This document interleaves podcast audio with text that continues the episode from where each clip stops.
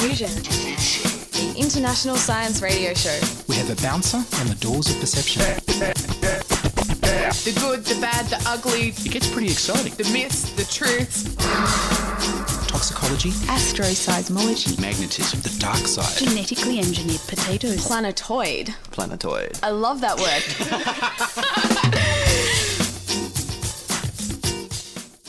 Hello and welcome to Diffusion. Sit back and relax while we inject weird and wonderful science directly into your dreams.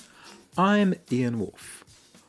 On this edition, I speak with Brett Lidbury about funding research into ME, myalgic encephalomyelitis, chronic fatigue syndrome, and fibromyalgia. But first up, here's the news about the Australian government changing the way it funds ME CFS research.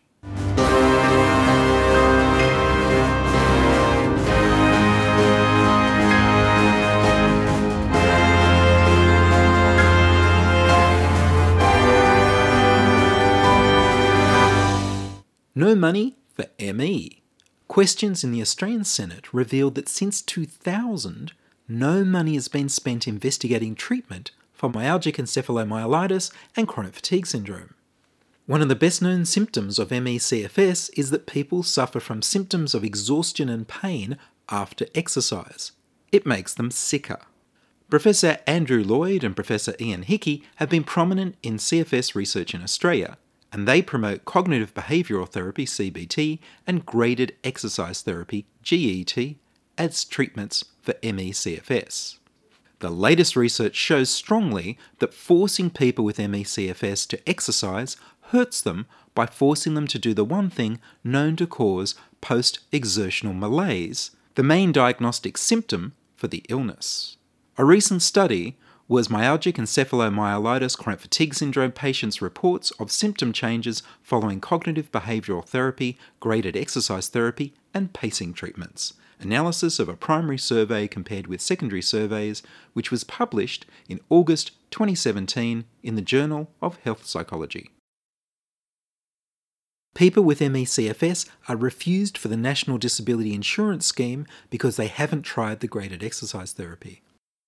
In a Senate estimates hearing in 2016, Senator Scott Ludlam asked the Medical Health and Research Council how much they spend on ME and CFS research.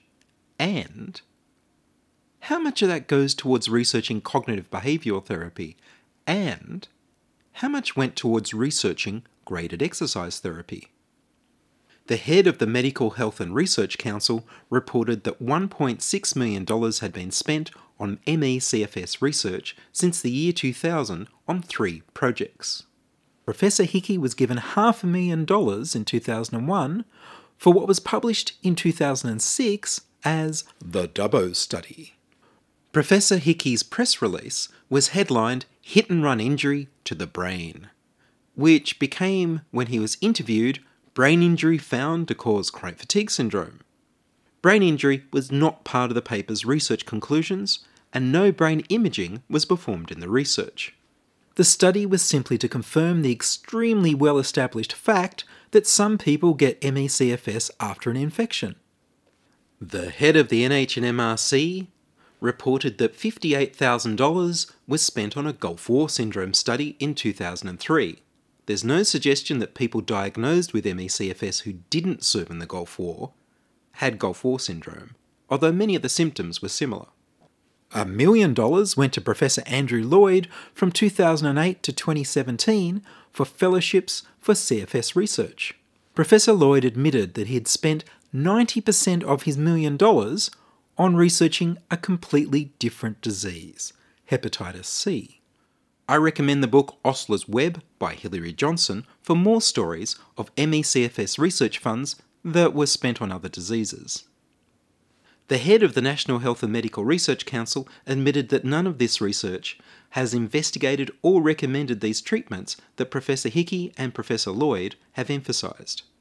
Senator Ludlam asked the Health Minister Fiona Nash for what steps she suggests to help the quarter of a million people with CFS and ME. She took the question on notice. The Health Department was asked why there was no federal funding for support of people with the condition, advice about medical treatments, training of medical and allied health staff, or dissemination of chronic fatigue syndrome information. the question was taken on notice. A year later, in 2017, Senator Ludlam came back for the answers. The National Health and Medical Research Council, NHMRC, has set up an ME/CFS advisory panel to consult with the Australian Department of Health and the American National Institutes of Health for a targeted call for research. They allocated three to five million dollars over three to five years to determine guidelines for funding research into ME/CFS. I hope that this larger amount of money to develop targeted calls for research leads to a better understanding of ME/CFS, the development of diagnostic tests and treatments, and better support for people with the illness. The NHMRC appointed Professor Andrew Lloyd to the panel, which is expected to meet in a few weeks and report on their findings by the end of 2018. Professor Lloyd still promotes graded exercise therapy. Senator Ludlam resigned from the Senate when he discovered he had dual citizenship with New Zealand, which is forbidden in the Australian Constitution. People with ME/CFS lost their only Senate advocate. In the US this year, the Centre for Disease Control, the CDC, has published fresh guidelines for diagnosis and care of people with ME/CFS. One of the key care strategies recommended is pacing, teaching people to listen to their body so they know when to rest instead of pushing through the exhaustion.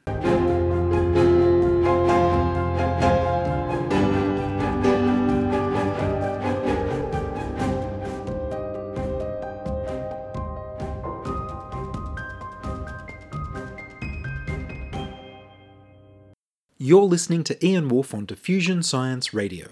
Send emails to science at diffusionradio.com. We're brought to you across Australia on the Community Radio Network and podcast over the internet on www.diffusionradio.com. Ten years ago, I spoke with Dr. Stephen Graves, Director of the Hunter Area Pathology Service and the Australian Rickettsial Reference Laboratory. I began by asking him to explain what is myalgic encephalomyelitis chronic fatigue syndrome.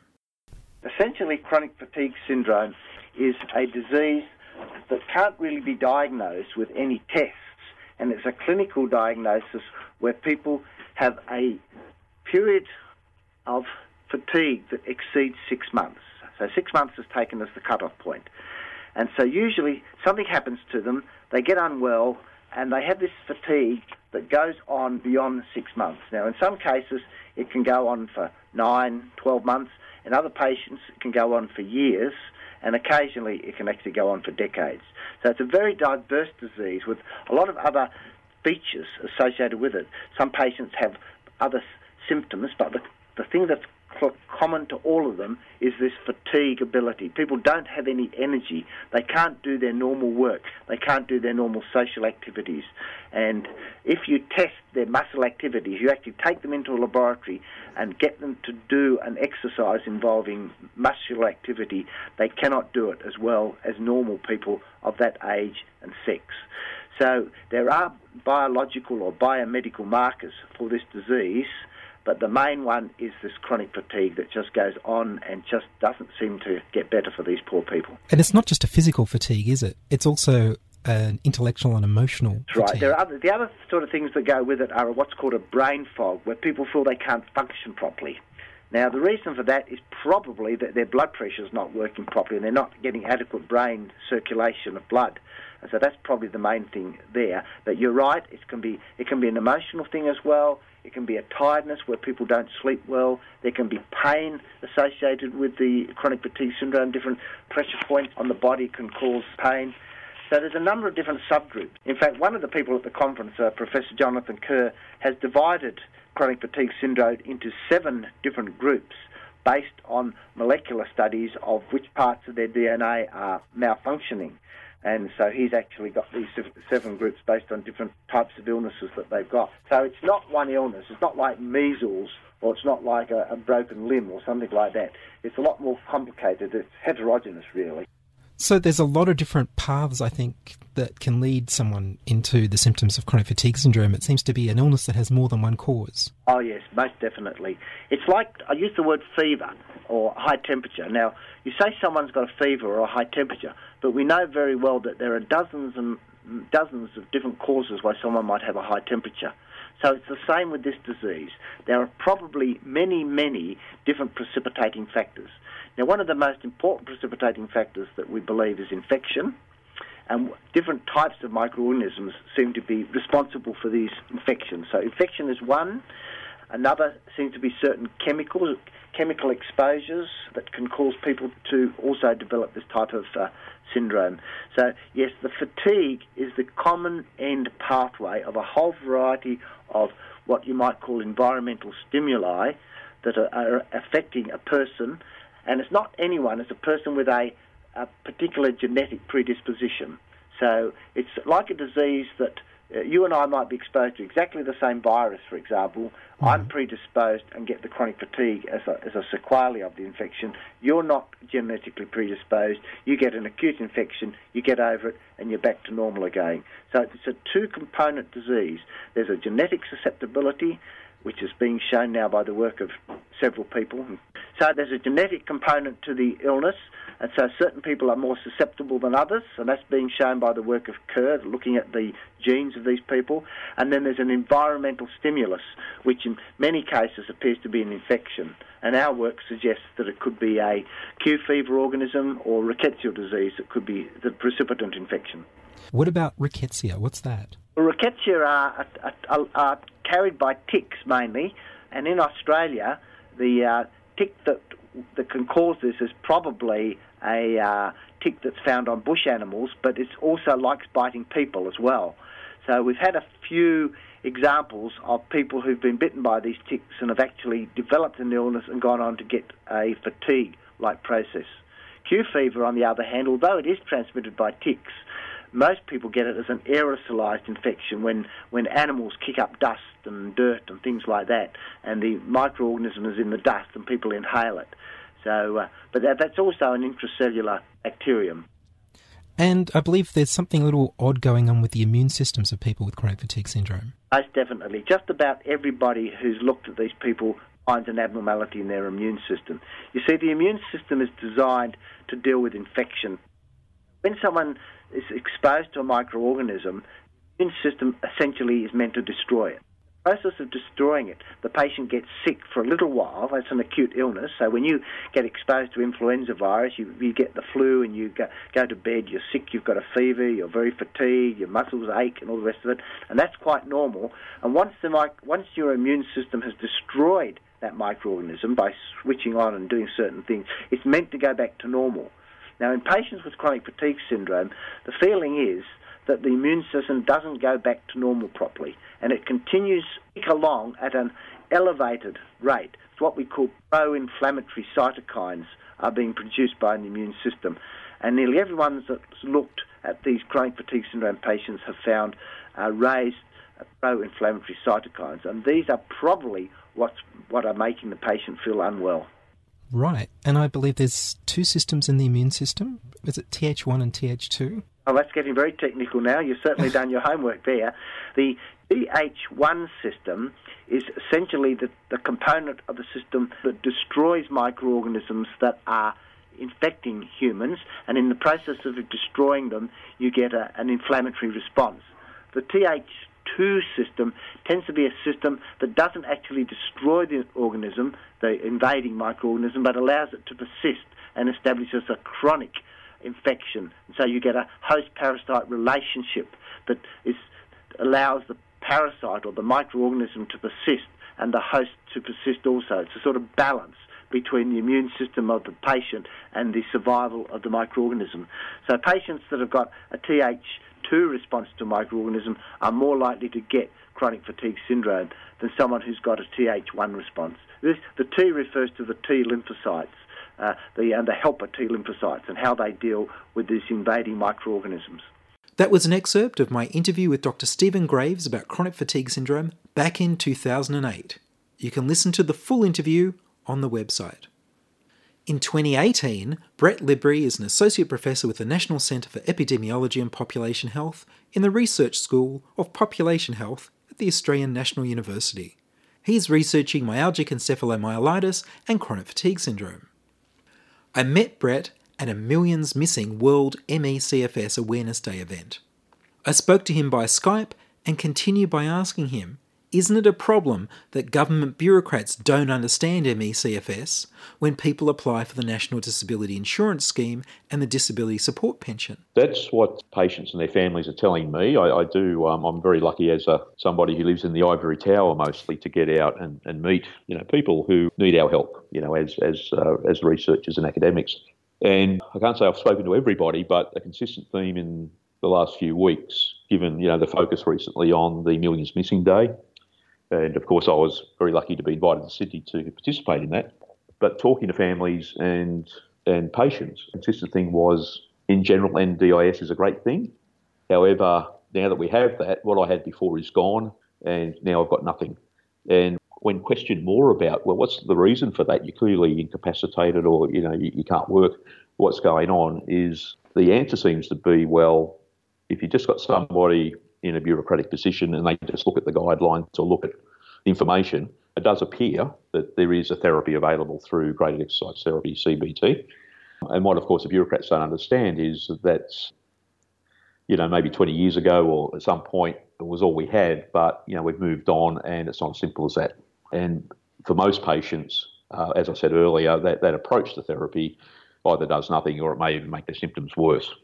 So we need to rethink it and, and find other ways. So from someone making a decision in an office about who gets NDIS support, who doesn't, they'll just sort of say, well, our information is it'll go away. You won't be permanently disabled. And by the way, you know, you just need to do this treatment, go away. You know, we can't help you. So it's, of course, enormously distressing. So from that point of view, I mean, in the shorter to medium term, that's something we should address and get people the help they need. Well, I think it goes beyond there being wrong information that the bureaucrats are accessing telling them that graded exercise will cure everybody with CFS or they'll just get better mm-hmm. naturally mm-hmm. when that's not most people's experience. It that's seems right. to be that there's a prejudice as well, possibly connected to the name, where people will joke about the fact that they're tired too, which they don't seem to do for things like multiple sclerosis anymore or any other sort of illness. And yes. you get that in the bureaucrats as well. They just say, oh, it's just chronic fatigue. I know someone who recovered once and they're working full time, so you can too. Yeah, I think you're quite right. In some of the work we've done, you can actually see a range. Again, I'll just quickly digress. I mean, like anything, the, the initial response is to look at it as just a, a monolithic sort of situation, like it's ME, that's bang, that's it, and there's no variation. You know, we can actually see symptoms can go from mild, moderate to severe, and someone with mild symptoms, you might see them out at work and think, oh, they're fine. But what you don't know is they can only work maybe a, day a week or two days maybe because they're too sick the rest of the time. They can actually do something. And of course, severe people, you, you, you won't see them. Like they're missing, just like the millions missing idea that we that we uh, gathered for recently, because they're in a dark room. They're photosensitive. They can't get out of bed. They can't move. They're very sick. And these prejudices, I mean, the concept of yuppie flu and look, I'm tired too, and all the rest of it, is is very disappointing and, and must be very distressing, particularly for families and patients, because it, it just displays ignorance. And, you know, if anybody, whether it's somebody in a government office, even without science training, if they just took a moment to delve in a bit deeper, they would find that there is some substance to it. So, unfortunately, prejudice is, is a barrier. Well, that's one of those things with the NDIS. So surely it should be your disabilities, your incapacity, rather than your diagnosis that determines how much help you get. That's right, absolutely. And again, you know, I'm not au fait with the, the fine details of the NDIS, but certainly we've got, we call them research participants. So they're essentially patients who volunteered to be part of our research. But we've had and routinely have people who have had ME/CFS, by whatever definition you want to uh, use, for, you know, I think the longest is 40 years, someone who got sick in the 1970s, and other people 15, 20 years. Uh, of course, thinking of it as a spectrum, you might have more mild cases where people recover a bit, but not completely. But essentially, I think, from what I understand, and, and the clinicians would have a better idea, is if you've been sick for five years or more, it's probably unlikely you'll ever get back to what you were previously. So it is a disability. You know, and again, there's definitions. You know, not having a disability, what does that mean? That you're working 35 hours a week, you're doing this. I mean, there must be a definition, but by any standard sort of view that you and I would have, Ian, is that this person isn't living a full life, and the degree of disability might change a little, but you know, these people for whatever reason, you know, can't participate fully in life, and some not at all because of the severity of the symptoms. My understanding is that the funding for medical research into ME/CFS in Australia is very, very low, and in most countries, it's very, very low. Yeah, is true. there any chance of that changing? Well, what you say is quite true. It's just, just a, a pers- personal hobby horse. I, I, I get very annoyed when people say, "Oh, Australia's lagging behind in this and that." Well, we're not. You know, we're actually quite a long way ahead in, in many ways of the way we, you know, we're a very sophisticated, technologically advanced society, and uh, that cultural cringe just still irritates me. However, in, to get to the point, in Australia, this funding situation isn't a case of lagging behind because it's the same everywhere. so it's not to say that we're more ignorant or less caring because it's something we see worldwide. Now, what's happened fairly recently, which is a terrific initiative, is that the National Health and Medical Research Council has listened. Politicians have listened and they have appointed what I can see, from what I understand, is a, a very good board or a committee to really think hard about MECFS, how it should be funded, how much funding, and, and basically put it on the map so, or put it on the table for the NHMRC as a genuine area of research interest. So that's to be applauded. That's fantastic. And while we're on hopeful changes, how long do you think, with all this research into biomarkers that's coming up, there's, there's your research and there's some other things happening as well, do you think it's far away before there might be a clinical test? If things go really, really well, Ian, and what I mean by that is, and uh, just a little bit of advertising here, um, thanks to the Judith J. Mason Foundation, where in the third or maybe the fourth year of a, uh, a validation study on activin AB and follistatin. I should mention too with the activins, what was interesting was activin, activin B elevated, but activin A didn't, and neither did follistatin. So it's those three proteins together, sort of like a little panel. So those observations have been published and based on a, pilot study that was run between 2011 and say 2014. Now, thanks to the funding from the Mason Foundation, we're in the final stages of a study which is to validate in a separate population those observations with a larger cohort of participants. So hopefully, at the end of this trial and this validatory uh, validation research, we can say we've, we've seen. It probably won't be exactly the same, but we, we can see this, the same basic properties of, of the activin markers. And once we have that, of course, we can be more confident about then taking it to the next step and offering it as a test you know, given all the regulations and other things that need to, and, and research and development needs to go with it to take it out to the market. The other thing that's interesting is, is through my connections in the Netherlands, I actually have some samples too from uh, the Netherlands of uh, CFS cohorts. And of course, if we can see the same sort of pattern in activin responses in a population a long way from Australia, I mean, that would really be very exciting. But again, in that cautious sort of way that we work, we make an observation, we report it, but what comes after that is we need, then need to validate that result. So that is tested again, a larger sample, a different set of people, and if we can get the same observations, uh, we're well on the way. So if everything goes perfectly well, you know, and I hate saying this because people talk about five to ten years, but you know, as a kit, if we could get an industry sponsor, which um, you know isn't out of the ordinary, you know, we might have something in the next few years. But that's assuming everything goes very well in terms of the validation studies thanks for the opportunity, Ian. It was great to meet you in Sydney as well.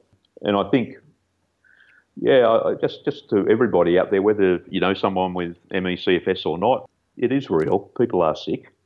One of the things that really stands out about people I know with ME/CFS is they haven't given up. They really want to get better. They, they really say, look, you know, I feel terrible, but I want to go back to my old life.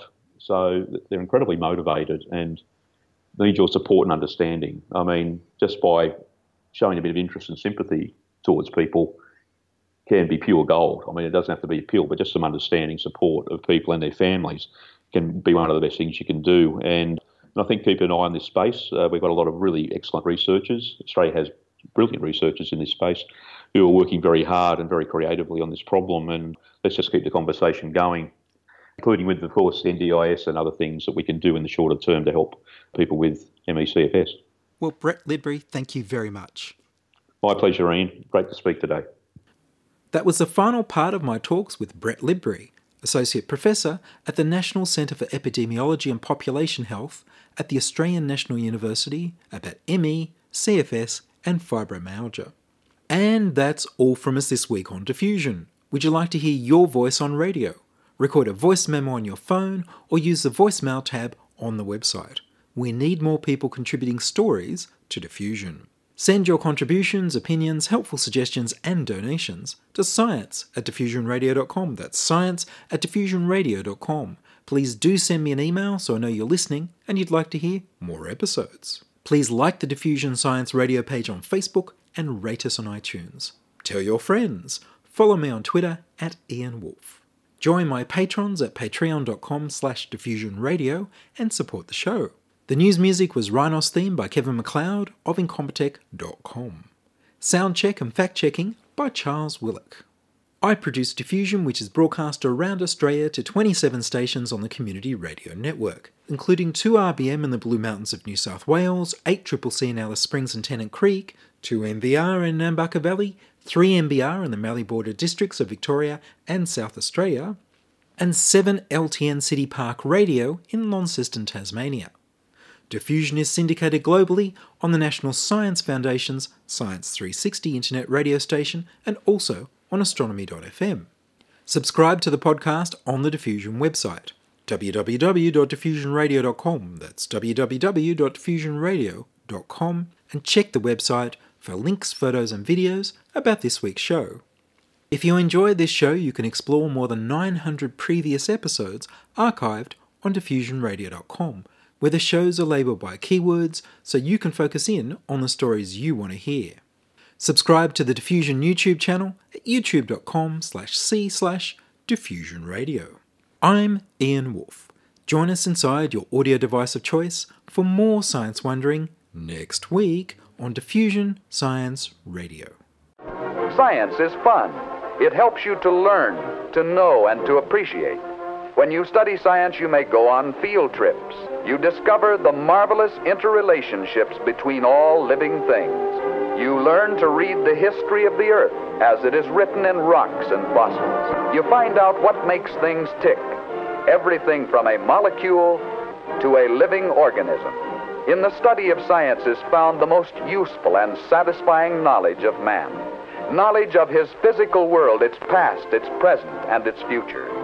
And in your moments of relaxation, now and in the years to come, you will find the study of science leading you into fascinating pursuits photography, collecting. Why study science? Study science because you will find in the study of science a richer, more rewarding life.